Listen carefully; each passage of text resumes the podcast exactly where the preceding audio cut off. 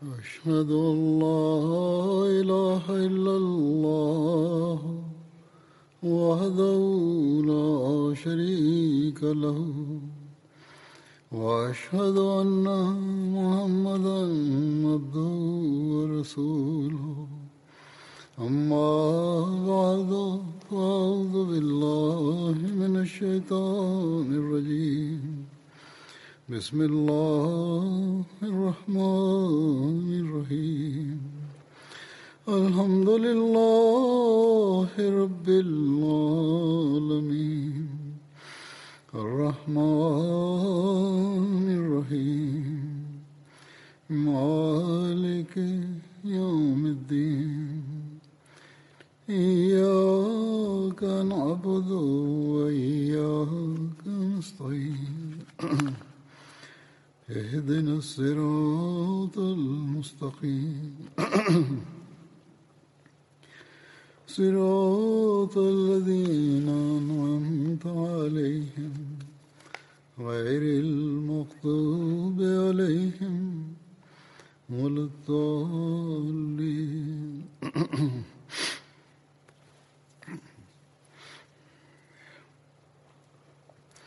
من ذا الذي يقرض الله قرضا حسنا فيضاعفه له أضعافا كثيرا والله يقبض ويبسط وإليه ترجعون.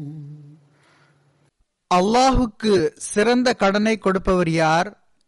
அதன் காரணமாக அவன் அவருக்காக அதனை பன்மடங்காக பெருகச் செய்வான். அல்லாஹ் ரிஸ்கை கட்டுப்படுத்தியும் கொடுக்கிறான், விரிவாகவும் வழங்குகின்றான். நீங்கள் அவனிடமே திரும்பவும் கொண்டு செல்லப்படுவீர்கள். இந்த வசனத்தில் அல்லாஹுக்கு கடன் கொடுப்பது பற்றி குறிப்பிடப்பட்டுள்ளது. இதற்கு அல்லாஹுக்கு மனிதனின் செல்வத்தின் தேவையுள்ளது, அவன் தனது தேவையை நிறைவேற்றுவதற்காக கடன் கேட்கின்றான் என்பது பொருள் அல்ல. நவுதுபில்லா. கடனுக்கு ஒரு பொதுவான பொருள் உள்ளது. நாம் கடன் கொடுக்கல் வாங்கலுக்காக அதை பயன்படுத்துகின்றோம். யாரிடமாவது கடன் பெற்றோம், கொடுத்தோம் போன்ற பொருளில். ஆனால் இதன் அகராதி பொருள் நல்ல அல்லது தீய கைமாறும் ஆகும். இங்கு இதன் பொருளாவது அல்லாஹின் வழியில் அல்லாஹ் தனக்கு அதற்கான சிறந்த வெகுமதியை வழங்குவதற்காக செலவு செய்பவர் யார் என்பதாகும்.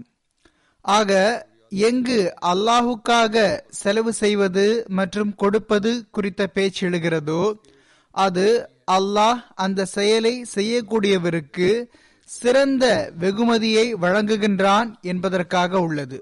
திருக்குர்ஆனில் இன்னும் பல இடங்களில் தியாகங்கள் மற்றும் பொருட்தியாகங்கள் பற்றி அல்லாஹ் குறிப்பிட்டுள்ளான். அல்லாஹ்வின் மார்க்கத்திற்காக அல்லது அல்லாஹ்வின் படைப்பினங்களின் மேம்பாட்டுக்காக செலவு செய்வதை அல்லாஹுக்காகவே செலவு செய்வதற்கு நிகராக வைக்கப்பட்டுள்ளது. அல்லாஹுக்காக செலவு செய்யப்படுவது வீண் போவதில்லை. மாறாக இது எத்தகைய கடன் என்றால் அதை அல்லாஹ் பன்மடங்கு அதிகரித்து திருப்பி கொடுக்கின்றான். எனவே அல்லாஹுக்கு எந்த ஒரு கடனின் தேவையும் இருப்பதாக யாரும் புரிய வேண்டாம். அல்லாஹு சுயமாக ரப்பாக உள்ளான். அனைத்துலகங்களையும் பரிபாலிக்கக்கூடியவன், வழங்கக்கூடியவன். அவனுக்கு யாருடைய தேவையும் இல்லை. அவன் தனக்காக கடன் எனும் சொல்லை பயன்படுத்தும் போது அதன் பொருள் எனது வழியில் செலவு செய்யுங்கள், எனது எண்ணற்ற அருட்களை பெறக்கூடியவர்களாகுங்கள் என்பதாகும். எனக்கு சிறந்த கடனை கொடுப்பவர் யார் என்ற கேள்வியை எழுப்பி எனது வழியில் செலவு செய்து எனது எண்ணற்ற அருட்களுக்கு வாரிசாகக்கூடியவர், ஆகிக்கொண்டே செல்லக்கூடியவர் யார் என்பதன் பால் ஊக்குவிக்கப்பட்டுள்ளது. முன்னால் சென்று சுயமே இதற்கு விளக்கமும் அளித்துவிட்டான். நான் உங்களிடமிருந்து என்னிடம் வைத்துக் கொள்வதற்காக, எனது தேவைக்கு செலவு செய்வதற்காக இந்த கடனை கேட்கவில்லை. மாறாக உங்களுக்கு பன்மடங்கு அதிகரித்து தருவதற்காக உங்களிடமிருந்து இந்த கடனை பெறுகின்றேன், அதற்காக கூறுகின்றேன். நீங்கள் எனது மார்க்கத்திற்காக என்னுடைய படைப்பினங்களின் மேம்பாட்டுக்காக செலவு செய்வீர்களாயின் பன்மடங்கு அதிகரித்து உங்களுக்கு திருப்பிக் கொடுப்பேன்.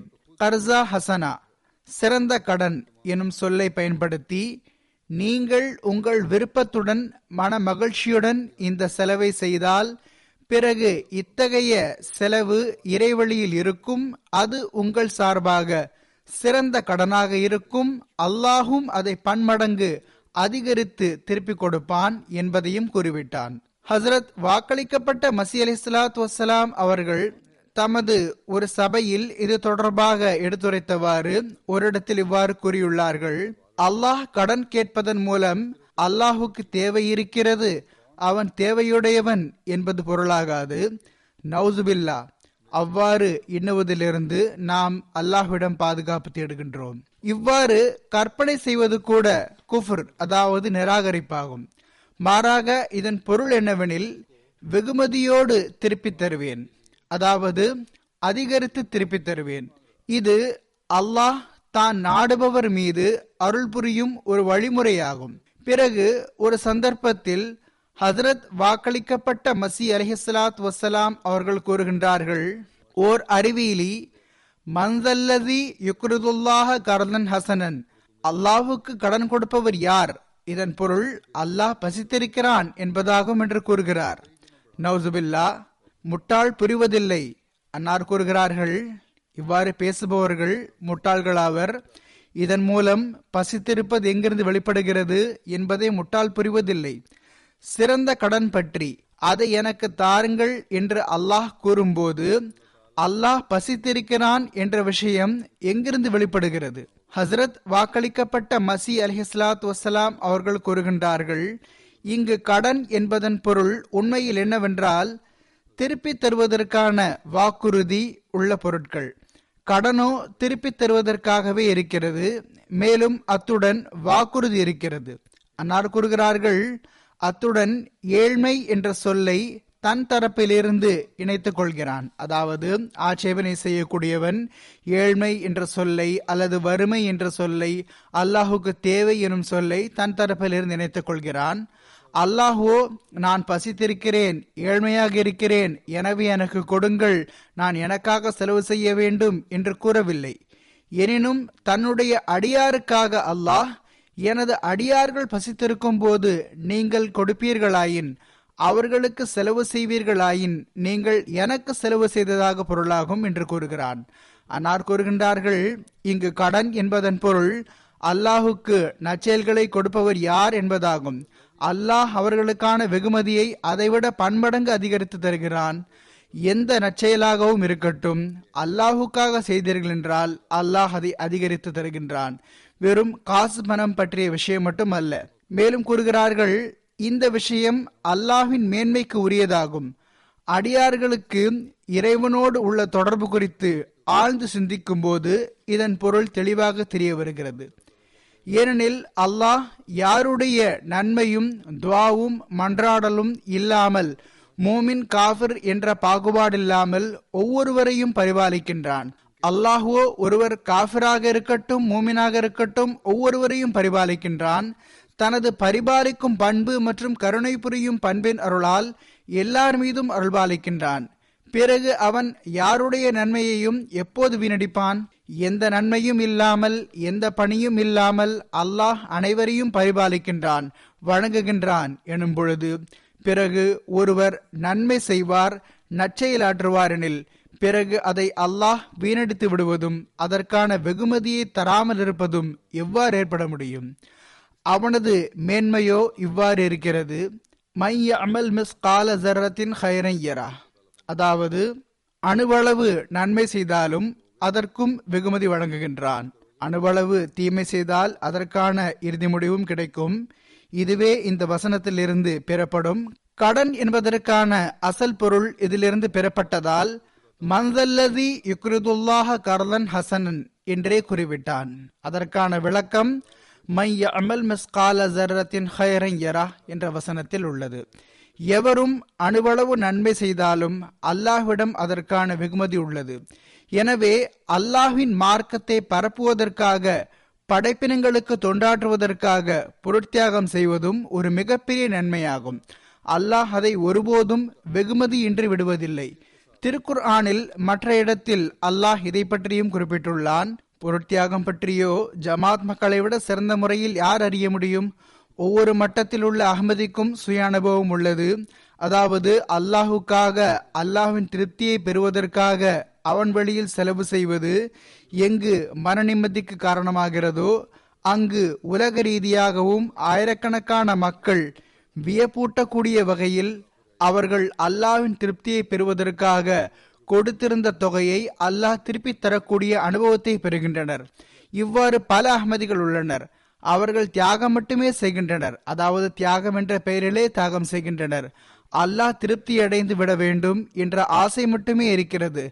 அவர்களது உள்ளத்தில் இதற்கான வெகுமதி அவர்களுக்கு உலகில் கிடைத்துவிடும் அல்லது உலக செல்வத்தின் வடிவில் கிடைத்துவிடும் என்ற சிந்தனை கூட இருப்பதில்லை.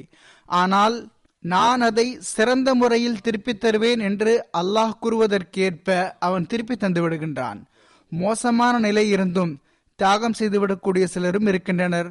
அல்லாஹ் அவர்களின் சொந்த தேவைகளை ஏதாவது ஒரு வகையில் நிறைவேற்றியே விடுவான் என்று நம்பிக்கை வைக்கின்றனர்.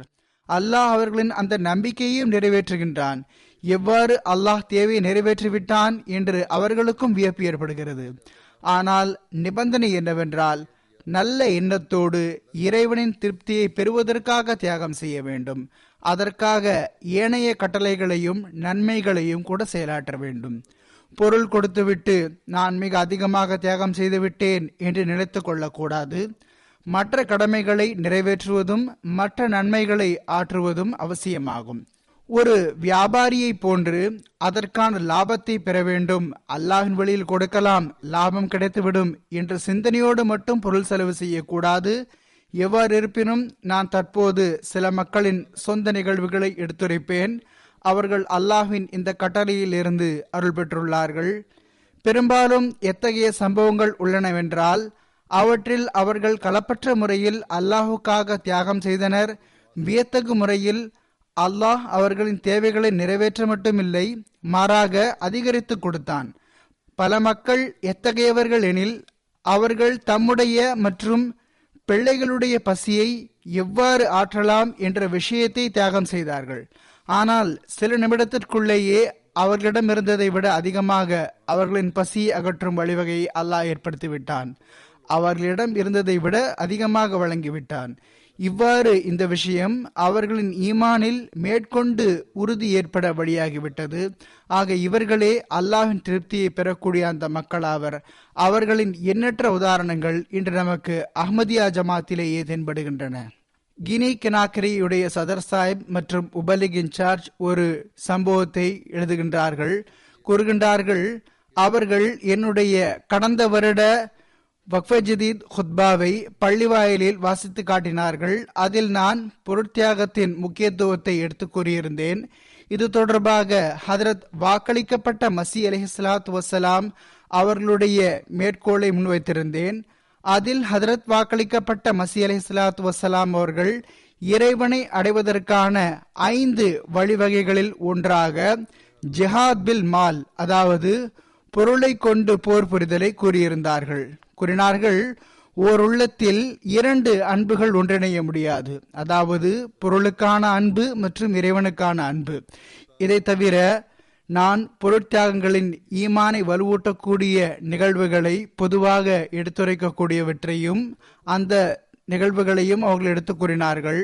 கூறுகின்றார்கள், ஜும்மா தொழுகைக்கு பிறகு ஓர் ஏழை மற்றும் களப்பற்ற அஹ்மதி மூசா கபா சாஹிப் தன்னுடைய ஜேபில் எவ்வளவு தொகை இருந்ததோ அவை அனைத்தையும் மிகவும் களப்பற்ற முறையில் வக்ஃப ஜதீதுடைய ஃபண்டில் செலுத்திவிட்டார்கள். ஆனால் இதற்கு முன்னரே அவர்கள் சந்தா செலுத்திவிட்டிருந்தார்கள். இது எவ்வளவு இருக்கின்றது என்று அவர்களிடம் கேட்கப்பட்ட போது அவர்கள், என்னுடைய ஜேபில் எவ்வளவு இருந்ததோ அதை நான் எடுத்து கொடுத்து விட்டேன், நீங்களே எண்ணிக்கொள்ளுங்கள், நானோ அல்லாஹுடைய அன்பை பெறுவதற்காக கொடுத்திருக்கின்றேன், எண்ணி கொடுக்கவில்லை என்று கூறினார். அது எண்ணி பார்க்கப்பட்ட போது 85,000 பிராங்க் இருந்தது. அவர்களிடம் இவ்வளவு தொகை இருக்கின்றது, நீங்கள் கொஞ்சம் திருப்பி வைத்துக் கொள்ளுங்கள், நீங்கள் வீட்டிற்கும் செல்ல வேண்டி இருக்கின்றது, நீங்கள் ஜேபில் இருக்கக்கூடிய அனைத்தையும் எடுத்து கொடுத்து விட்டீர்கள், உங்களிடம் எதுவுமே இல்லை வழி செலவுக்கு என்று கூறப்பட்டது. அப்பொழுது அவர்கள் கூறினார்கள், நீங்கள் ஹதரத் வாக்களிக்கப்பட்ட மசீஹ் அலைஹிஸ்ஸலாத்து வஸலாம் அவர்கள் என்ன கூறியிருக்கிறார்கள் என்று கேட்கவில்லையா? ஓர் உள்ளத்தில் இரண்டு அன்புகள் ஒன்றிணைய முடியாது. எனவே இன்று என்னை அல்லாஹ்வின் அன்பின் ஆதரவில் வாழவிடுங்கள் என்று மிக மகிழ்ச்சியாக பொன்னடையாக வீட்டிற்கு சென்று விட்டார்கள். ஆக இவைகள் எப்படிப்பட்ட காட்சிகள் என்றால், இவற்றை பார்த்து முபல்லிக் சாஹிப் அவர்களும் கூட உள்ளத்தில் அல்லாஹுக்கான புகழ் நிரம்புகின்றது என்று எழுதுகின்றார்கள். எப்படிப்பட்ட களப்பற்ற ஜமாத்தை அல்லாஹ் ஹதரத் வாக்களிக்கப்பட்ட மசீஹ் அலைஹிஸ்ஸலாத்து வஸலாம் அவர்களுக்கு வழங்கி இருக்கின்றான். மக்கள் கேட்கின்றனர் ஹுத்பாக்களை மற்றும் கேட்டுவிட்டு நாங்கள் கேட்டுவிட்டோம் என்று கூறுகின்றனர். ஆனால் அதன் ஆழத்தில் இவ்வாறு சென்று அந்த விஷயத்தை குறிப்பிடுத்துக் கொள்வது, அதாவது ஹதரத் வாக்களிக்கப்பட்ட மசீஹ் அலைஹிஸ்ஸலாத்து வஸலாம் அவர்கள் ஓர் உள்ளத்தில் இரண்டு அன்புகள் ஒன்றிணைய முடியாது என்று கூறியிருக்கின்றார்கள். பிறகு என்னுடைய ஜேபில் பொருள் இருப்பது, நான் அதன் மீது அன்பு வைப்பது இது முடியாது என்று கூறி உடனடியாக அதன்படி செயல்படுவது. மக்கள் தமக்கு புரிவதில்லை என்று கூறுகின்றார்கள். இதுவே மிக ஆழமாக ஒரு விஷயத்தை கேட்பது மற்றும் அதன்படி செயல்படுவதாகும். எந்த அளவு வினோதமான தியாகத்தின் காட்சிகளாக இவை இருக்கின்றன! இதுவும் பையத்தின் நிபந்தனைகளுக்கு ஏற்ப ஒவ்வொரு நிலையிலும் அல்லாஹோடு விசுவாசத்திற்கான உடன்படிக்கையை பூர்த்தி செய்வதாக இருக்கின்றது. மேலும் எந்த வகையிலும் முறையீடு செய்யக்கூடாது. அவர்கள் செலுத்திவிட்ட பிறகு, தியாகம் செய்துவிட்ட பிறகு அதனால் அவர்களுக்கு மகிழ்ச்சி ஏற்பட்டு விட்டது. ஆக விசுவாசத்தோடு தியாகத்திற்காக ஆயத்தமாக இருக்கின்றார்கள். நம்முடைய எதிரிகள் நாங்கள் ஜமாத்தின் பெயரையே உலகத்திலிருந்து அழித்து விடுவோம் என்று கூறுகின்றனர். யார் அல்லாஹோடு இந்த அளவு அன்பு செலுத்தக்கூடிய மற்றும் விசுவாசமாக இருக்கக்கூடிய மக்களை அழிக்க முடியும்? பிறகு அல்லாஹ் இத்தகைய அன்பு செலுத்தக்கூடியவர்களோடு இணைந்து கொள்கின்றான். மேலும் அவர்களோடு பகைவர்களின் மண் கூட தென்படுவதில்லை. அஹ்மதியா ஜமாத் பிரான்ஸ் உடைய ஒரு பெண்மணி டேனவா சாஹிபா சில நாட்களுக்கு முன் அவர்கள் பைய செய்திருந்தார்கள். அவர்கள் தம்முடைய குடும்பத்துடன் மிக அதிகமான கஷ்டங்களை எதிர்நோக்கினார்கள். அவர்கள் கூறுகின்றார்கள், நான் பொருட்தியாகத்திற்காக, அது வக்ஃபஜீதாக இருந்தாலும் சரி, தாரிகஜிதாக இருந்தாலும் சரி, மஜித் ஃபண்டாக இருந்தாலும் சரி, எப்பொழுதும் அதில் நான் பங்கு பெற்றிருக்கின்றேன். சந்தாக்களின் அருட்களை என்னுடைய கண்களால் நான் பார்த்திருக்கின்றேன். கூறுகின்றார்கள், இந்த வருடத்தில் வக்ஃபஜீதை கொடுப்பதற்காக என்னுடைய நிலைமை எப்படி இருந்ததென்றால், சரியான வேலை எனக்கு இருக்கவில்லை. நீண்ட நாட்களாக நான் முயற்சி செய்து கொண்டிருந்தேன், ஆனால் எந்த ஒரு வேலையும் கிடைக்கவில்லை. கூறுகின்றார்கள், எந்த நாளில் நான் வஃபஜதி சந்தாவை முழுமையாக கொடுத்து விட்டேனோ அன்று 10 நிமிடத்திற்கு பிறகு எனக்கு ஃபோன் மூலமாக ஒரு மிகப்பெரிய கம்பெனியிலிருந்து அங்கு எனக்கு வேலை கிடைத்திருப்பதற்கான தகவல் வந்தது. கூறுகின்றார்கள், இந்த அனைத்து சந்தாக்களையும் செலுத்திய பிறகு உடனடியாக, குறிப்பாக வஃபஜதி சந்தா செலுத்திய உடனேயே இந்த பணி கிடைப்பது நிச்சயமாக அல்லாஹ்வின் தரப்பிலிருந்து எனக்கு மிக பெரும் அடையாளமாகும். காஸ்கஸ்தானுடைய முபல்லிக் எழுதுகின்றார்கள், உள்ளூர் மோலிம் தஸ்லான் சாஹிபுடைய துணைவியார் சில ஆண்டுகளுக்கு முன்னால் பைஅத் செய்திருந்தார்கள். இம்முறை தம்முடைய பிறந்தநாளின் சந்தர்ப்பத்தில் 7000 தீங்கேவை உள்ளூர் கரன்சியை தாரிக் ஜதீத் மற்றும் வக்ஃபே ஜதீதில் பாதி பாதியாக பிரித்து அவர்கள் கொடுத்துவிட்டார்கள். அவர்கள் கூறுகின்றார்கள், அந்த தொகையை செலுத்தியதற்கு ஒரு வாரத்திற்கு பிறகு எனக்கு 70,000 தீங்கே தொகை கிடைத்துவிட்டது. அதை நான் எதிர்பார்த்திருக்கவே இல்லை. அல்லாஹ்வின் வழியில் செலவு செய்த பிறகு அதை 10 மடங்காக அதிகரித்து அவன் திருப்பி கொடுத்து விட்டான். சில மக்கள், எங்களோடு ஏன் இவ்வாறு நடப்பதில்லை, எங்களோடு இது போன்ற சம்பவம் ஏற்படுவதில்லையே என்று கூறுகின்றனர். அவர்கள் இஸ்திக்ஃபார் செய்ய வேண்டும், தம்முடைய உள்ளங்களை ஆய்வு செய்ய வேண்டும். அவர்கள் இந்த தியாகத்தை செய்த தருணத்தில் அவர்களுடைய நீயத் வெறும் அல்லாஹுக்காக தியாகம் செய்வதற்காக இருந்ததா என்று பார்க்க வேண்டும். அவ்வாறு இருந்ததென்றால் பிறகு முறையீடு ஏற்படவே முடியாது. பிறகு இந்த விஷயத்தில், அதாவது அல்லாஹ் அவர்களுக்கு தியாகத்திற்கான நல்வாய்ப்பு வழங்கியிருக்கின்றான் என்பதில் அவர்கள் மகிழ்ச்சி அடைய வேண்டும். அல்லாஹ் கொடுக்கவிருக்கின்றான், அவன் எவ்வாறு கொடுக்கின்றான், எவ்வாறு கொடுப்பான், இருக்கலாம் ஒருவேளை இன்று இல்லாமல் நாளை கொடுக்கலாம். ஆனால் யாருடைய நீயத்தே இதுவாக இருக்கின்றதோ அவர்களுக்கு முறையீடுகள் ஏற்பட்டு கொண்டே இருக்கின்றன. சில உள்ளங்கள் இவ்வாறு இருக்கின்றன, இப்படிப்பட்ட மக்களுக்கு தொழுகையும் சுமையாகவே தென்படுகின்றது. மாஸ்கோவுடைய ஒரு தோழர் அப்துல் ரஹீம் சாப் கூறுகின்றார்கள், வேலை கிடைப்பது தொடர்பாக என்னுடைய பாக்கியம் எப்பொழுதும் மோசமாகவே இருந்து வந்தது. எங்கு வேலை கிடைத்தாலும் அங்கு எனக்கு குறைவாகவே சம்பளம் கிடைக்கும். என்னுடைய முழு குடும்பத்திற்கான செலவை ஏற்பது மிக சிரமமாக இருக்கும். ஒரு சந்தர்ப்பத்தில் ஒரு மாதத்தின் சம்பளமே கிடைக்கவில்லை. ஆனால் பிறகு அல்லாஹ் எந்த அளவு அருள் புரிந்தான் என்றால் என்னுடைய சம்பளத்தில் அவன் அதிகரித்து விட்டான். நான் இது அல்லாஹ்வின் தரப்பிலிருந்து சந்தா குறித்து எனக்கு சைகை செய்யப்பட்டுள்ளதாக புரிந்து கொண்டேன். அதாவது சந்தாக்களை நான் முறையாக கொடுக்க வேண்டும் என்று புரிந்து கொண்டேன். எனவே நான் எந்த அளவு சந்தாக்கள் இருந்தனவோ அவற்றை முறையாக கொடுக்க ஆரம்பித்து விட்டேன். அதை கொடுத்ததன் விளைவாக அல்லாஹ் எனக்கு மேற்கொண்டு அருள் புரிந்தான். மேலும் எனக்கு எத்தகைய ஒரு வேலை வாய்ப்பை கொடுத்தான் என்றால் அது கிடைப்பதற்காக நான் 2 வருடம் காத்து கொண்டிருந்தேன். மேலும் அல்லாஹ்வின் அருளினால் எனக்கு இப்பொழுது வக்ஃப் ஜதீத் சந்தாவை செலுத்துவதற்கான நல்வாய்ப்பும் கிடைத்துவிட்டது. மேலும் எனக்கு குறிப்பாக இந்த விஷயத்திற்கான புரிதலும் கிடைத்துவிட்டது. அதாவது சந்தாக்களை செலுத்துவதனால் நிரந்தர தன்மையின் காரணமாக அல்லாஹ் ஒரு மனிதனுடைய வருமானத்தையும் அதிகரித்து கொண்டே செல்கின்றான். மேலும் வருமானத்திற்கான நிரந்தர ஏற்பாட்டையும் அவன் செய்துவிடுகின்றான். ஆக நான் அல்லாஹுக்கு மிகவும் நன்றி செலுத்தக்கூடியவனாக இருக்கின்றேன். அவன் எனக்கு சந்தாக்களில் கலந்து கொள்வதற்கு, அதாவது ஜமாத்துடைய சந்தாக்களில் கலந்து கொள்வதற்கு நல்வாய்ப்பு வழங்கியுள்ளான். செராலியூனில் இருந்து வாட்டர் லிவர் மண்டலத்தின் முபல்லிக் இஃப்திகார் சாஹிப் கூறுகின்றார்கள், வக்ஃப ஜதீத் சந்தாவை வசூல் செய்வது தொடர்பாக பல்வேறு ஜமாத்துகளில் சுற்றுப்பயணம் மேற்கொண்டோம். ஜமாத் மக்களுக்கு எங்கள் தரப்பிலிருந்து உங்களுக்கு சந்தாவின் முக்கியத்துவத்தை எடுத்து கூறுவதில் சோம்பல் ஏற்பட்டுவிட்டது என்று கூறினோம். அதாவது தாரிக் அஜிதுடைய சந்தாவின் அறிவிப்பின் போது செராலியனூனில் பர ஜமாத்தில் மக்கள் அதிகமாக தகுதி வாய்ந்தவர்களாக இருக்கின்றார்கள். மேலும் அவர்கள் விரும்பினால் சந்தாவில் சிறப்பு ஏற்படுத்த முடியும் என்று நான் அறிவித்திருந்தேன். ஆக அவர்கள் இந்த தூது செய்தி எடுத்துக்கொண்டு ஜமாத்துகளுக்கு சென்றார்கள். மேலும் காலத்தின் ஹலீஃபா அவர்களுடைய தூது செய்தி இவ்வாறாக இருக்கின்றது, செராலியோன் ஜமாத் மிகவும் பழைய மற்றும் பெரிய ஜமாத்தாகும். எனவே ஜமாத் மக்கள் தியாகங்கள் செய்வதற்கு தயாராகத்தான் இருக்கின்றார்கள். சோம்பல் ஏற்பட்டிருக்கிறது என்று சொன்னால் அது பொறுப்பாளர்கள் தரப்பில் இருந்து என்று அவர்களுக்கு கூறப்பட்டது. ஆக கூறுகின்றார்கள், இந்த தூது செய்தியை கேட்டு ஜமாத் மக்களிடம் ஒரு உத்வேகமும் எழுச்சியும் ஏற்பட்டது. அவர்கள் தம்முடைய வக்ஃபுடைய சந்தாவை மட்டும் செலுத்திவிடவில்லை, மாறாக மற்ற சந்தாக்களிலும் அவர்கள் அதிகத்துவத்தை ஏற்படுத்திவிட்டார்கள். லீட்டோன் என்ற ஒரு இடம் இருக்கின்றது. அங்கு 18 வீடுகளில் தொடர்பு கொள்ளப்பட்டது. அதன் விளைவாக 13 லட்சம் லியோன் ஒரே நாளில் வசூலாகிவிட்டது. 2 அஹ்மதி பள்ளிக்கூடத்தின் மாணவர்கள் 3 லட்சம் லியோனை ஒரே நாளில் வக்ஃப் ஜதீதுக்காக கொடுத்து விட்டார்கள். மேற்கொண்டு 2 லட்சம் லியோனும் அவர்கள் அதிகரித்து விட்டார்கள். ஒரு பெண் பிள்ளை லியோட்டனில் முஸ்லிமா கோஃபானா 50,000 லியோனை அது கொடுத்தார்கள். மேலும் காலத்தின் ஹலிஃபாவிடம் எனக்காக துவாவுக்காக கூறுங்கள் என்றும் கூறினார்கள். முபல்லிக் சாப் கூறுகின்றார்கள், 5 மாணவர்கள் என்னிடம் கூறினார்கள், நாங்கள் வேலை செய்து அதிலிருந்து வந்த ஊதியத்தை, அதாவது அவர்கள் சந்தா கொடுப்பதற்காக வேலை செய்தார்கள், அதிலிருந்து வந்த ஊதியத்தை 50,000 லியோனை அவர்கள் வஃப் ஜதீதிற்காக கொடுத்து விட்டார்கள். ஆக இவர்களே காலத்தின் ஹலீஃபாவின் கட்டளைக்கு செவி சாய்க்கக்கூடிய மக்களாவார்கள்.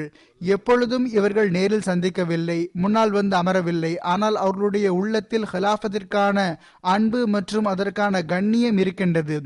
எனவே பிறகு அல்லாஹ்விற்காக அவர்கள் எல்லா விதமான தியாகங்களை செய்வதற்கு தயாராக ஆகிவிடுகின்றார்கள். இதே அன்பு நேசத்திற்கான இன்னொரு உதாரணமும் லேட்டோன் ஜமாத்தில் இருக்கின்றது. கூறுகின்றார்கள், நான் ஏஸ்பாவுடைய வீட்டிற்கு சென்று தாரிக் அஜிதுடைய சந்தா தொடர்பாக அவர்களுக்கு கூறினேன். மேலும் செராலியூனில் ஜமாத் மக்கள் அதிகமாக தியாகம் செய்வதற்கு தயாராக இருக்கின்றார்கள் என்ற ஹுத்பா மேற்கோளை வாசித்து காட்டினேன். அப்பொழுது அவர்களுடைய துணைவியார் மிகவும் உணர்வு கொண்டிருந்தார்கள். அவர்கள் கூறினார்கள், காலத்தின் ஹலீஃபா அவர்கள் முற்றிலும் சரியாகத்தான் கூறுகின்றார்கள். எங்களுக்கு நிர்பந்தம் இருக்கின்றது, இன்று எங்களுடைய வீட்டில் எதுவுமே இல்லை கூறுகின்றார்கள். அவர்கள் அமர்ந்திருந்தார்கள். அப்பொழுது எங்கிருந்தோ எதிர்பாராத விதத்தில் ஒரு தொகை வந்துவிட்டது. அதை அவர்கள் அந்த தருணத்திலேயே செக்ரட்டரி மாலாக இருந்த தம்முடைய தோழரிடம் கொடுத்து விட்டார்கள். இதற்கான ரசீதை கொடுங்கள் என்று. ஆக சந்தா எண்ணி பார்க்கப்பட்ட போது அது 2,00,000 லியோன் இருந்தது. அவர்கள் முழு தொகையும் சந்தாவுக்காக கொடுத்து விட்டார்கள். பிறகு அவர்கள் அதை கொடுத்து விட்ட பிறகு மிகவும் அமைதியோடும் மகிழ்ச்சியோடு இருந்து விட்டார்கள். மேலும், எப்படிப்பட்ட தவறான நேரத்தில் வந்துவிட்டீர்கள், நாங்களே தேவையில் இருக்கின்றோம், நீங்கள் வந்துவிட்டீர்கள், வந்த தொகையை நீங்கள் எடுத்துக்கொண்டு சென்று விட்டீர்கள் என்று அவர்கள் முறையிடவில்லை. மாறாக கூறுகின்றார்கள், நாங்கள் அவர்களிடம் நீங்கள் வீட்டின் உணவுக்காக ஏதாவது தொகை வைத்துக் கொள்ளுங்கள் என்று கூறிய போது அவர்கள் கூறினார்கள், எந்த தொகை வந்ததோ அதை நாங்கள் சந்தாவுக்காக கொடுத்து விட்டோம், இப்பொழுது எங்களுக்கு எந்த கவலையும் இல்லை. சிறிது நேரத்திற்கு பிறகு அல்லாஹும் கடனை வைத்திருப்பதில்லை. சிறிது நேரத்திற்கு பிறகு அவர்களுக்கு எங்கிருந்தோ சில தொகை வந்துவிட்டது. அது மிக அதிகமான தொகையாக இருந்தது. பிறகு அவர்களுக்கான உணவுக்கான ஏற்பாடும் ஆகிவிட்டது. கர்கஸ்தானுடைய முபல்லிக் சாஹிப் எழுதுகின்றார்கள், ஒரு களப்பற்ற கர்கஸ் அஹ்மதி குவத் சாஹிப் பஷீக்கில் வசிக்கின்றார்.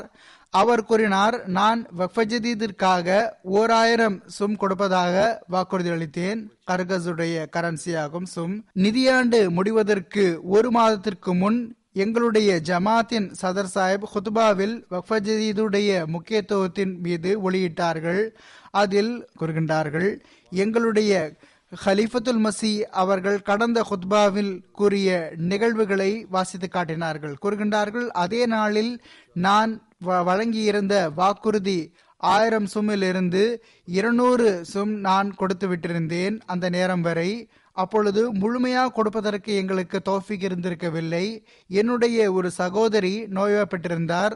அரசாங்கத்திலிருந்து ஒவ்வொரு மாதமும் 4,000 சும் அவர்களுக்கு கொடுக்கப்பட்டு வந்தது.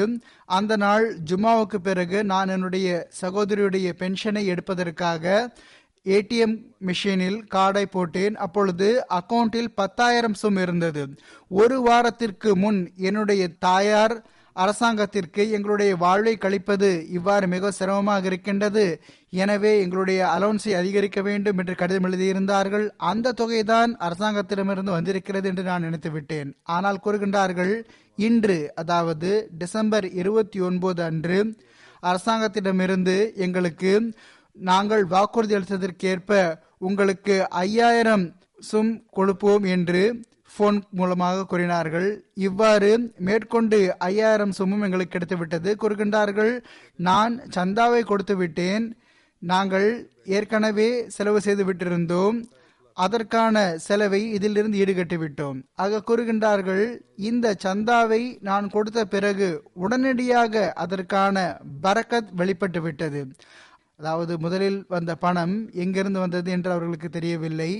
எவ்வாறு இருப்பினும் எங்கள் அக்கௌண்டில் வந்திருந்தது. இது உங்களுடைய பணம் தான், இதற்கும் எங்களுக்கும் எந்த தொடர்பும் இல்லை என்று பேங்க் கூறிவிட்டது. ஆக இதுதான் அந்த தியாகங்களாகும். பிறகு ஈமானிலும் முன்னேற்றத்திற்கான காரணமாக அமைகின்றன. தன்சானியாவுடைய அமீர் சாஹிப் கூறுகின்றார்கள், ஜன்ஜிபார் ஜமாத்திலிருந்து ஹைர் ரஷீதி சாஹிப் அவர்களுக்கு இந்த வருடத்தின் கடைசியில் வக்ஃப் ஜதீத் தொடர்பாக நினைவூட்டப்பட்டது. அப்பொழுது இந்த நினைவூட்டல் செய்யப்பட்ட போது அவர்கள் கடிதம் எழுதினார்கள். இப்பொழுது என்னிடம் எந்த ஒரு வேலையும் இல்லை, எந்த ஒரு தொகையும் இல்லை. ஆனால் முரபி சாஹிபே, தாங்கள் என்னுடைய பெயரை முழுமையாக செலுத்தியவர்களுடைய பட்டியலில் இணைத்து விடுங்கள், அல்லாஹ் தானே ஏற்பாடு செய்து விடுவான் என்று நான் விண்ணப்பித்தேன். கூறுகின்றார்கள், 2 நாட்கள் கூட கழிந்திருக்காது, எனக்கு டிரைவர் வேலை கிடைத்துவிட்டது. முதல் நாளே எந்த அளவு வருமானம் கிடைத்தது என்று சொன்னால், அதன் மூலமாக எளிமையாக நான் எனது மற்றும் என்னுடைய பிள்ளைகளுடைய வஃபஜை சந்தாவை கொடுத்து விட்டேன். கூறுகின்றார்கள், சந்தா கொடுக்கக்கூடிய நீயத்தின் காரணமாக நிரந்தரமான வருமானத்திற்கு எனக்கு ஏற்பாடாகிவிட்டது.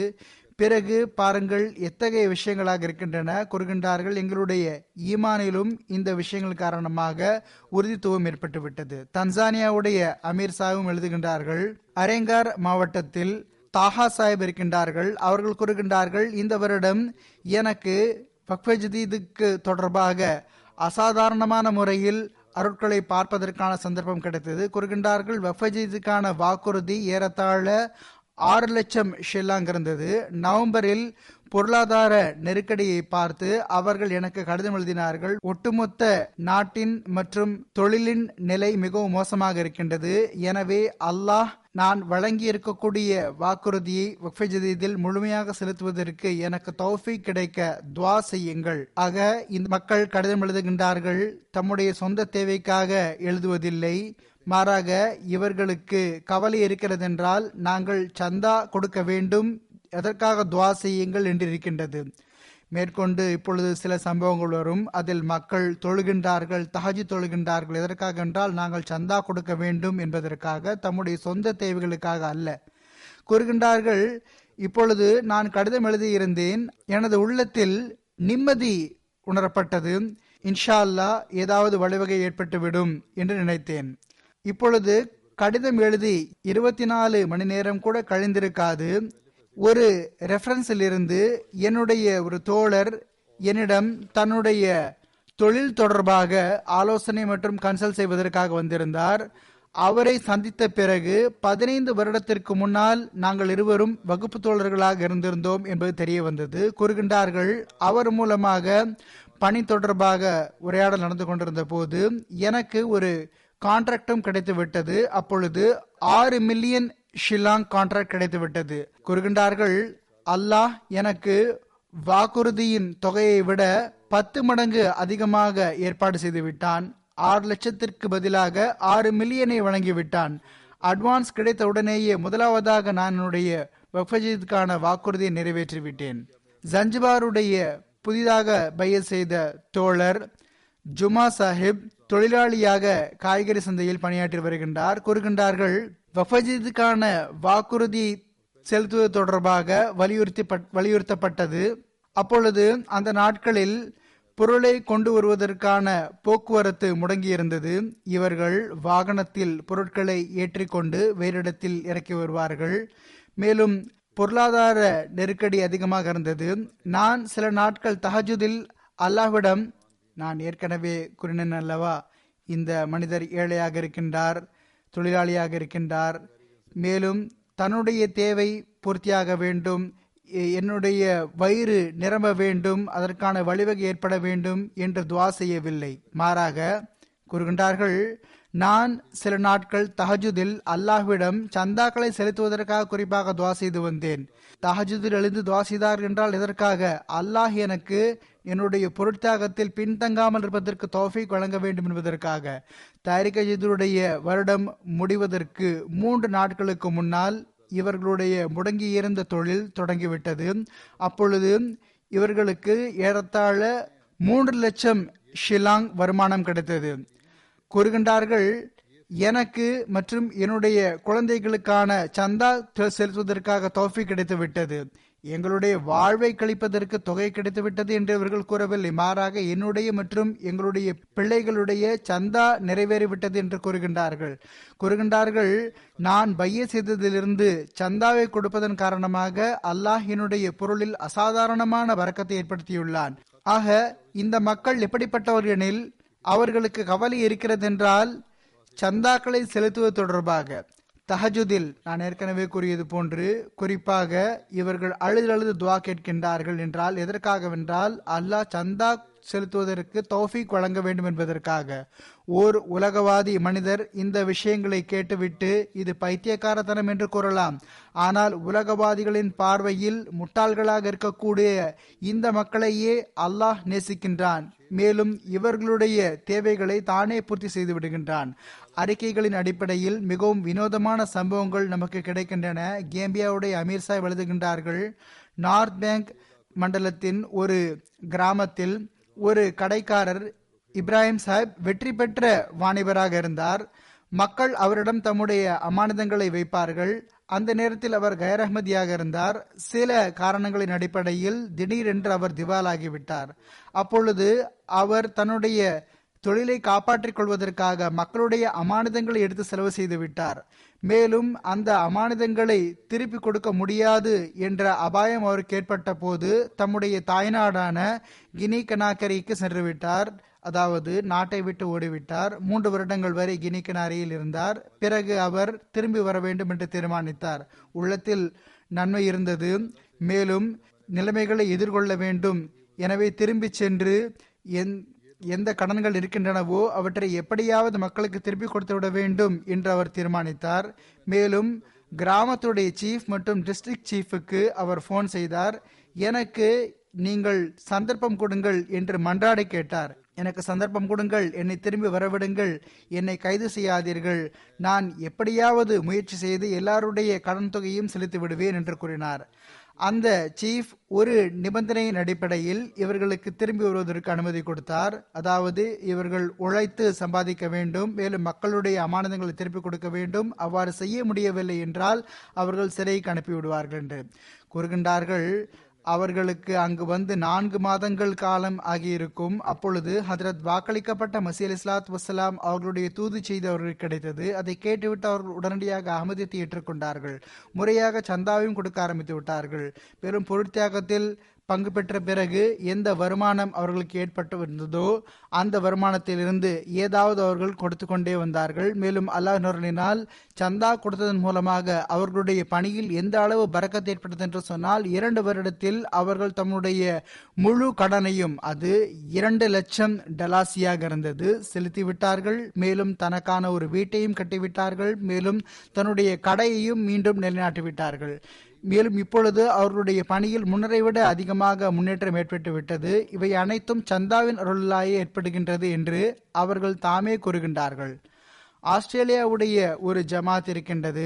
அந்த ஜமாத்தின் லஜ்னா உறுப்பினர் கூறுகின்றார்கள், நாங்கள் புதிய வீட்டிற்கு மாற்றமான போது எங்களுடைய பொருளாதார நிலை நன்றாக இருக்கவில்லை. வீட்டிற்கான வாடகை அதிகமாக இருந்தது. என்னிடம் தேவைக்கான பொருளை வாங்குவதற்கே பணம் இருக்கவில்லை.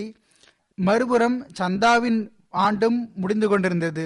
எனவே நான் அல்லாஹின் மீது தவக்குள் வைத்தவாறு சந்தாவை செலுத்தி விட்டேன். மேலும் உலகவாதிகளின் நாட்டில் வசிக்கக்கூடிய ஒரு பெண்மணி, ஏழை நாட்டில் இருக்கக்கூடியவர் அல்ல, அவர்கள் துவா செய்கின்றார்கள், அல்லாஹ்வே என்னை தேவைக்குரியவளாக்காதே மற்றும் நீயே என்னுடைய தேவையை பூர்த்தி செய்துவிடு ஆக கூறுகின்றார்கள்.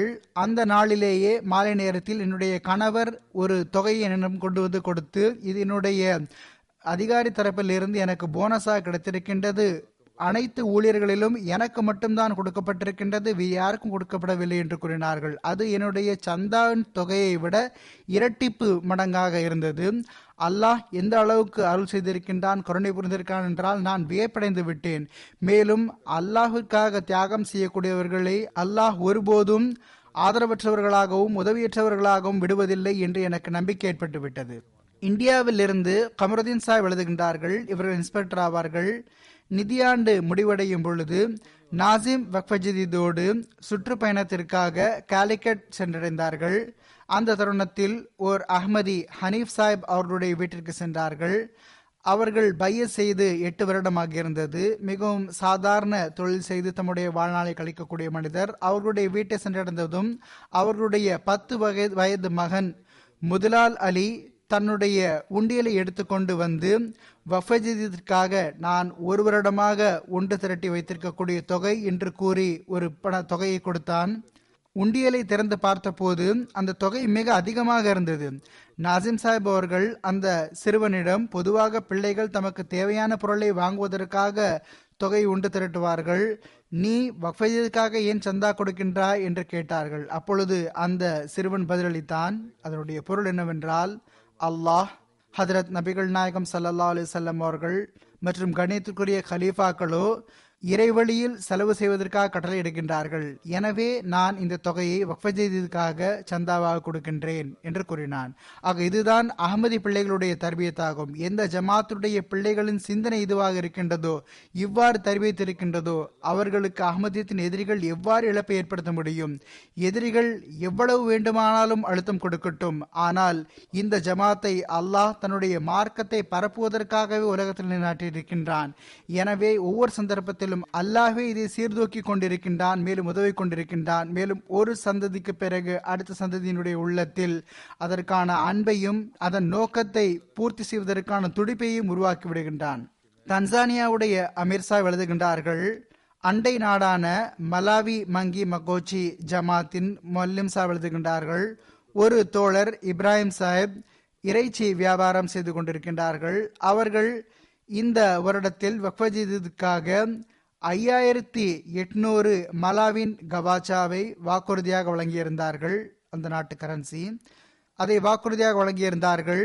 அந்த வருடத்தில் சிறிது சிறிதாக அதை அவர்கள் கொடுத்து வந்தார்கள். டிசம்பர் வரை அவர்கள் ஓரளவு செலுத்த வேண்டிய தொகை பாக்கி இருந்தது. ஆனால் நாட்டின் நிலைமை மோசமானதன் காரணமாக அவர்களுடைய தொழில் முடங்கிவிட்டது. அவர்கள் கடன் வாங்கி அந்த முழு தொகையையும் கொடுத்து விட்டார்கள். ஒரு வாரத்திற்கு பிறகு அவர்கள் தம்முடைய தொழிலை ஆரம்பித்தார்கள். மேலும் கறி போட்டு விற்பதற்காக ஒரு ஆட்டை வாங்கினார்கள். சில நாட்களுக்குள்ளேயே எந்த அளவு பரக்கத் ஏற்பட்டு விட்டது என்றால் அவர்களுடைய அனைத்து கடன் தொகையும் செலுத்தப்பட்டு விட்டது. ஆக இவர்கள் ஏழை மக்களாக இருக்கின்றார்கள். எந்த அளவு தவக்குள் மற்றும் தியாகத்தின் உணர்வோடு இவர்கள் சந்தா கொடுக்கின்றார்கள் என்று பாருங்கள். அல்லாஹும் அவர்கள் மீது அருள் புரிந்து விடுகின்றான். இப்பொழுது நிலைமைகளோ அந்த நாட்டில் இவ்வாறே இருந்தன, இப்பொழுதும் இருக்கின்றன.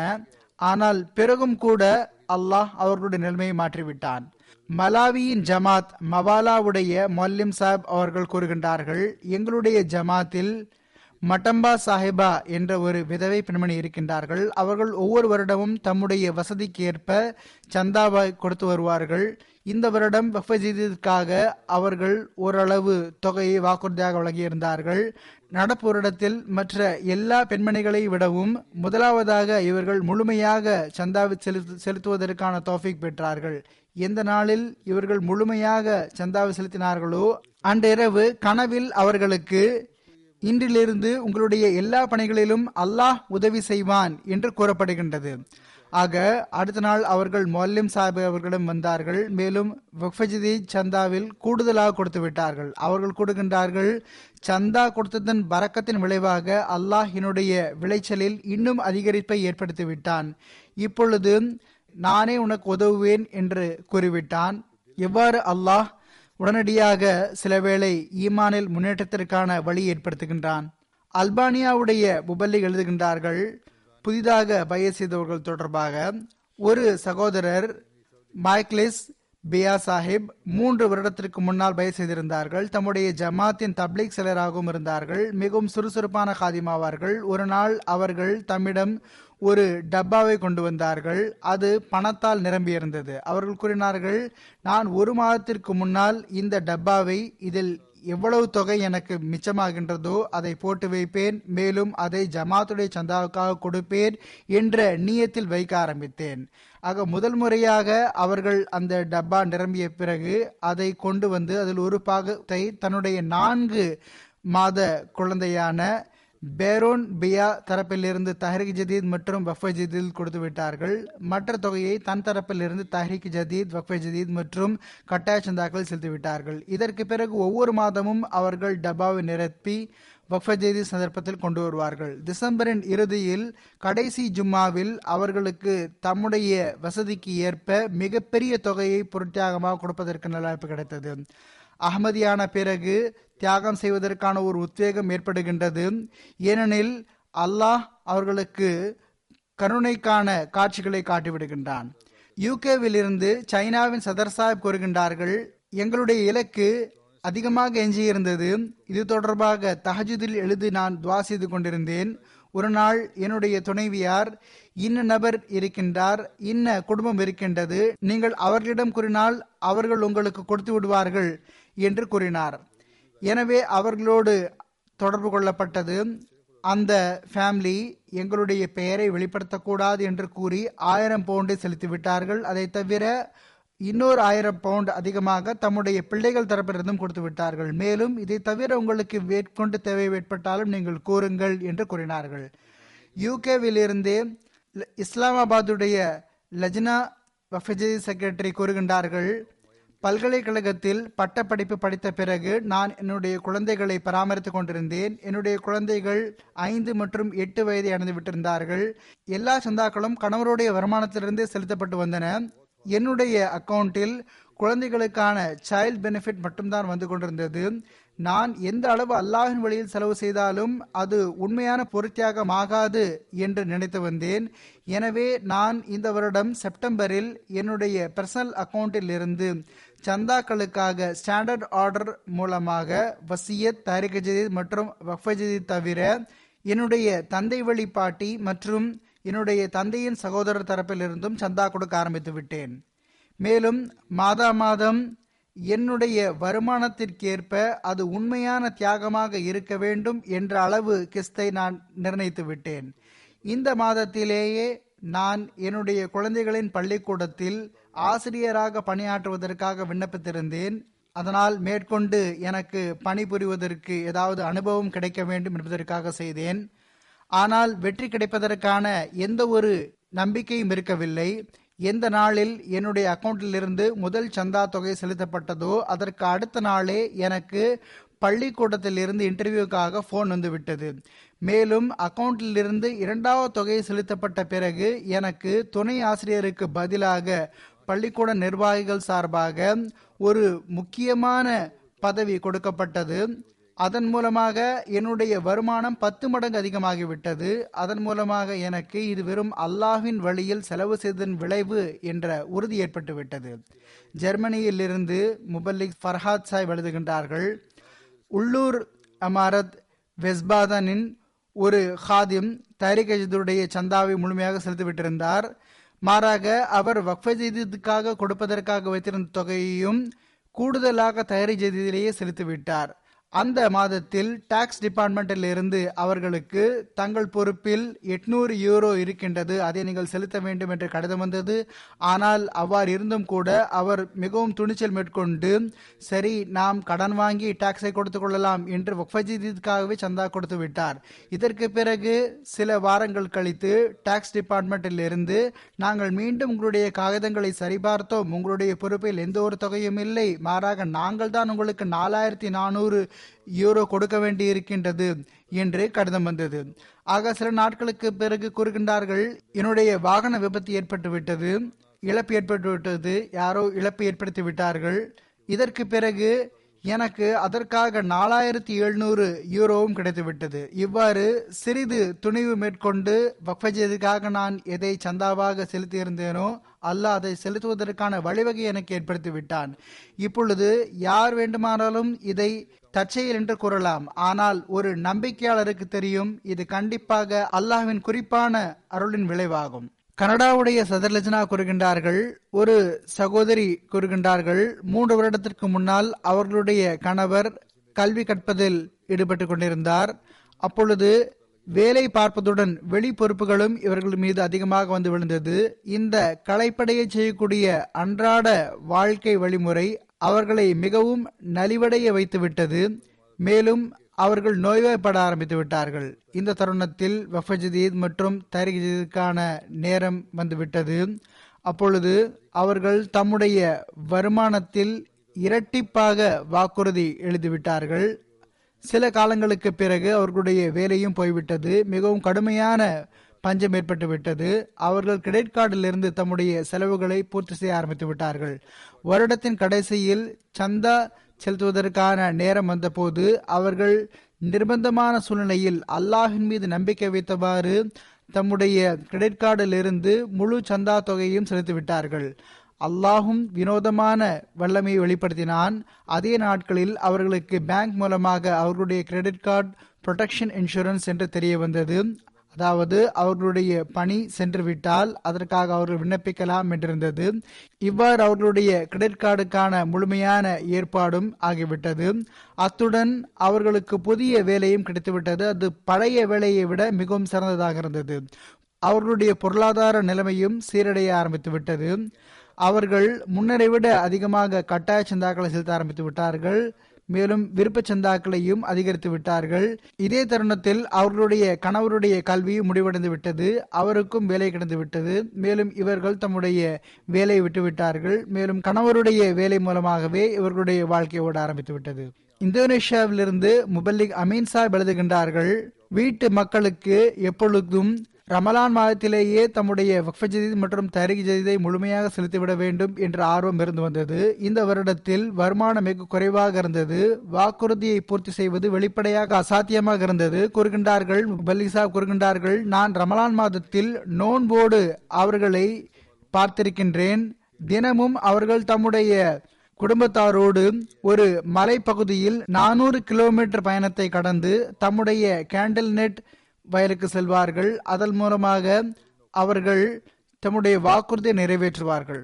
ஆக ரமலானுக்குள்ளேயே அவர்கள் தம்முடைய 2 லட்சம் வாக்குறுதியை முழுமையாக செலுத்திவிட்டார்கள். எவ்வளவு பெரிய தொகையை மிகவும் கஷ்டப்படாமல் செலுத்துவது அவர்களுக்கு அசாத்தியமாக இருந்தது. முபல்லிக் சாஹிப் கூறுகின்றார்கள், நான் அவர்களிடம், நீங்கள் இந்த அளவு நோன்பு வைத்து கொண்டு கஷ்டப்படுவதற்கு எந்த விஷயம் உங்களை நிர்பந்தித்தது என்று கேட்டேன். அதற்கு அவர்கள், நானும் என்னுடைய வீட்டு மக்களும் காலத்தின் ஹலீஃபாவுடைய கட்டளைகளின்படி செயல்பட்டவாறு அல்லாஹ்வுடைய தன்னிறைவை பெற விரும்புகின்றோம் என்று கூறினார்கள்.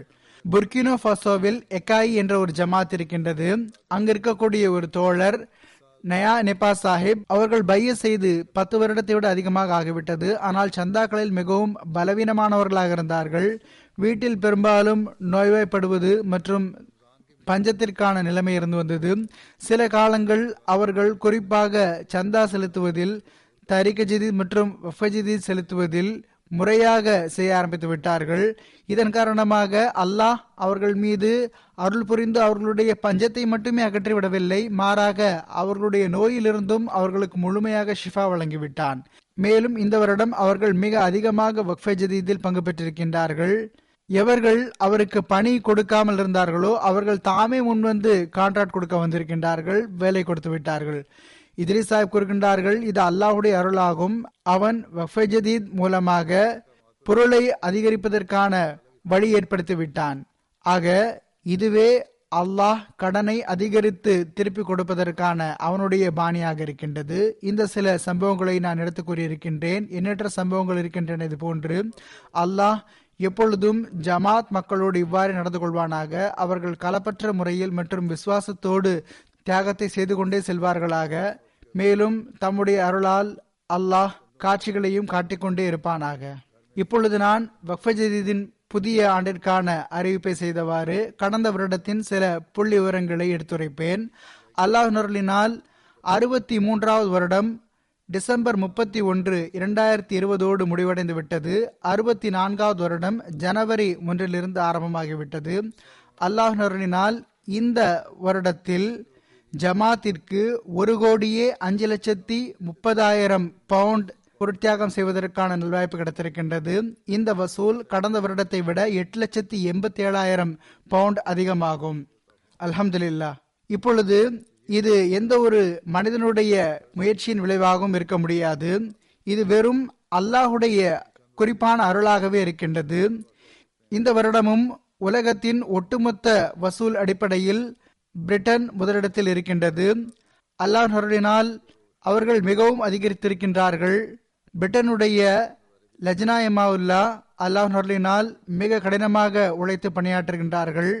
எந்த அளவு எண்ணிக்கை அதிகரித்திருக்கின்றதோ அதன் மூலமாக இம்முறை ஆண்களும் லஜ்னாவை போன்று கடினமாக உழைத்திருப்பதாக தெரிகிறது. 2வது இடத்தில் ஜெர்மனி இருக்கின்றது. அவர்களும் மிகவும் அதிகமாக உழைத்திருக்கின்றார்கள். ஆனால் இப்பொழுது பர்த்தானியா அவர்களை விட இன்னும் முன்னால் இருக்கின்றது. பாகிஸ்தானோ கரன்சியின் காரணமாக ஜமாத்களில் மிகவும் பின்னால் சென்று விட்டது, 3வது இடத்தில் இருக்கின்றது. ஆனால் எவ்வாறு இருப்பினும் ஒட்டுமொத்த அடிப்படையில் நாட்டின் கரன்சியின் அடிப்படையில் மக்கள் அங்கு முன்னேறி கொண்டிருக்கின்றார்கள், தியாகங்கள் செய்து கொண்டிருக்கின்றார்கள். பாகிஸ்தானிலோ உயிர் தியாகமும் செய்யப்படுகின்றது, பொருட்தியாகமும் செய்யப்படுகின்றது, மூளையும் தியாகம் செய்யப்படுகின்றது. அவர்களுக்கு தொடர்ந்து டார்ச்சர் கொடுக்கப்படுகின்றது. அல்லாஹ் அவர்களுக்கு எளிமை ஏற்படுத்துவானாக. 4வது இடத்தில் கனடா, பிறகு அமெரிக்கா, இந்தியா, ஆஸ்திரேலியா, மத்திய கிழக்கு நாட்டின் ஒரு ஜமாத், இந்தோனேஷியா மற்றும் கானா.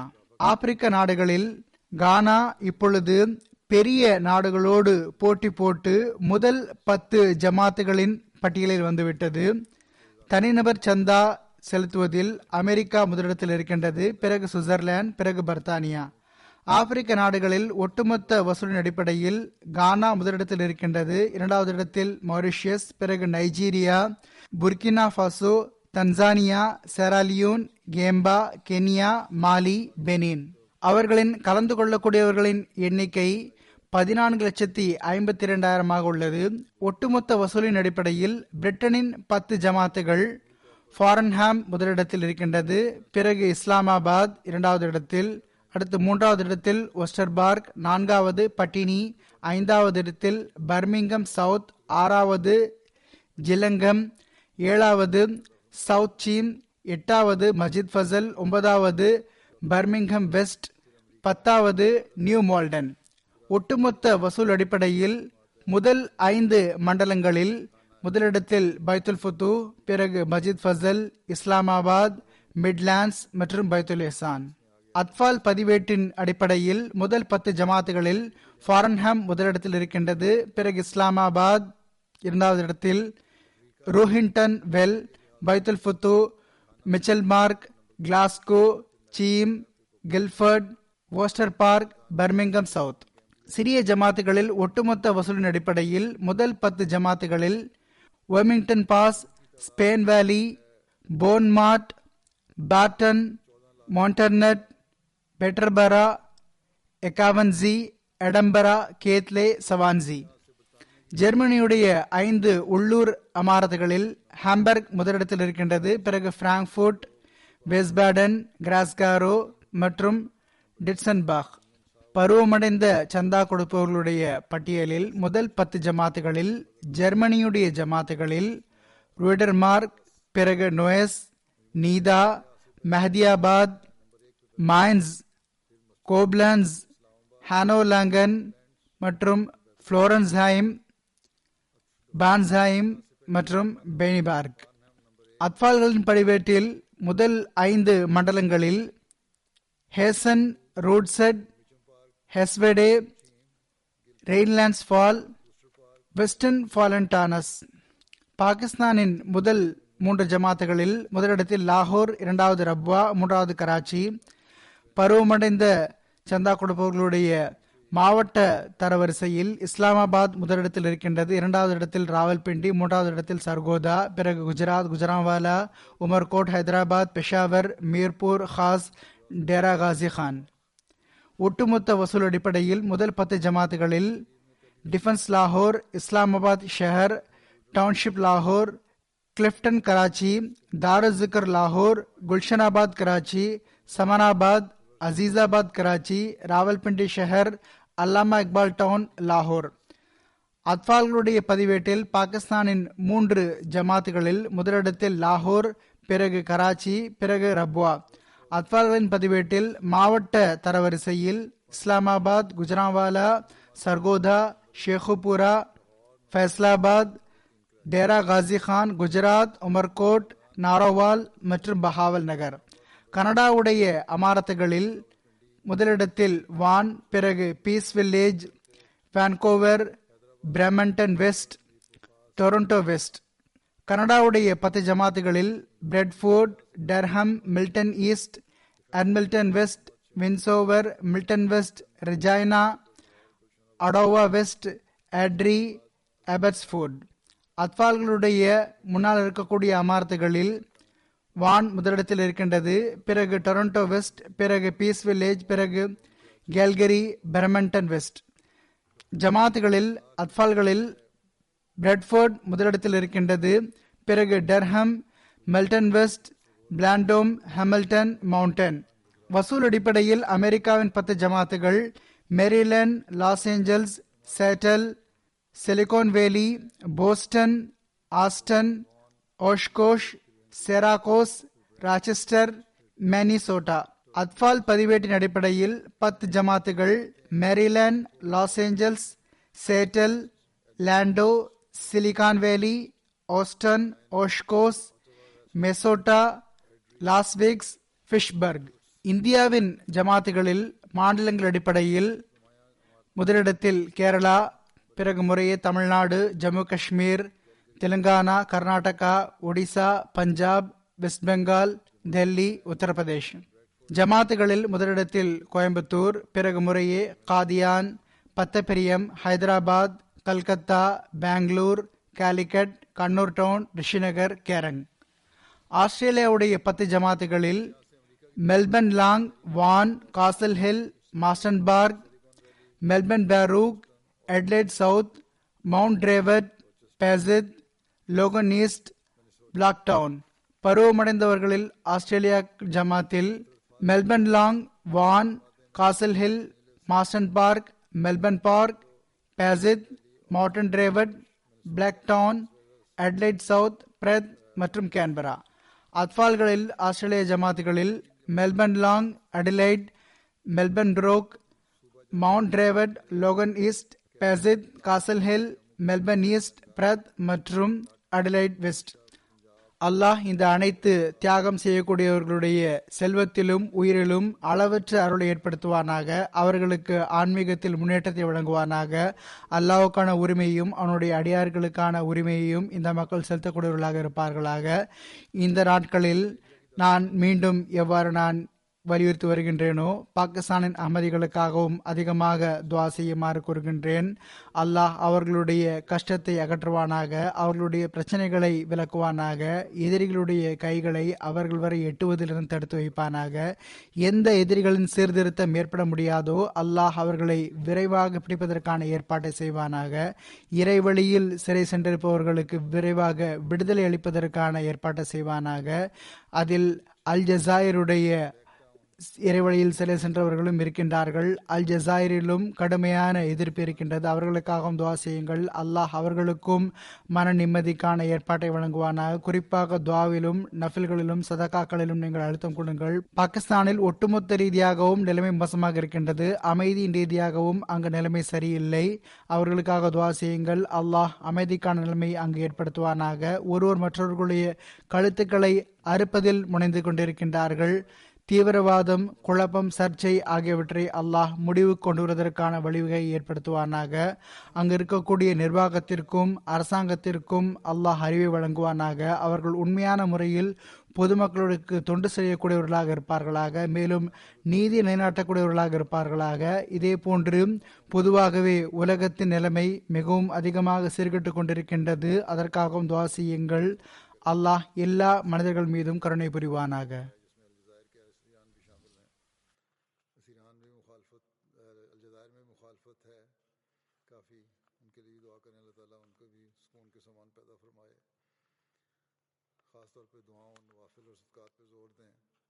پاکستان کے مجموعی عمومی لحاظ سے حالات بھی امن کے لحاظ سے بھی ٹھیک نہیں ہیں.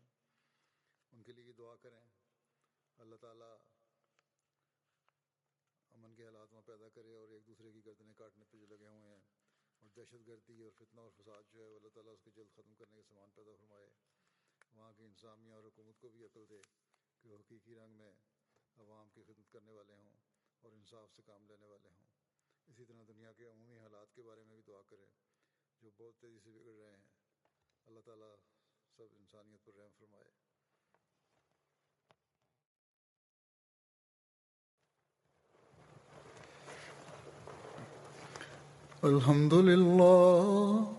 الحمد للہ نحمدہ ونستعینہ ونستغفرہ ونؤمن بہ ونتوکل علیہ وَنَعُوذُ بِاللَّهِ مِنْ شُرُورِ أَنفُسِنَا وَمِنْ سَيِّئَاتِ أَعْمَالِنَا مَنْ يَهْدِهِ اللَّهُ فَلَا مُضِلَّ لَهُ وَمَنْ يُضْلِلْهُ فَلَا هَادِيَ لَهُ وَنَشْهَدُ أَنْ لَا إِلَهَ إِلَّا اللَّهُ وَنَشْهَدُ أَنَّ مُحَمَّدًا عَبْدُهُ وَرَسُولُهُ. عِبَادَ اللَّهِ رَحِمَكُمُ اللَّهُ إِنَّ اللَّهَ يَأْمُرُ بِالْعَدْلِ وَالْإِحْسَانِ وَإِيتَاءِ ذِي الْقُرْبَى وَيَنْهَى عَنِ الْفَحْشَاءِ وَالْمُنكَرِ وَالْبَغْيِ يعظكم لعلكم تذكرون اذكروا الله يذكركم وادعوه يستجب لكم ولذكر الله أكبر.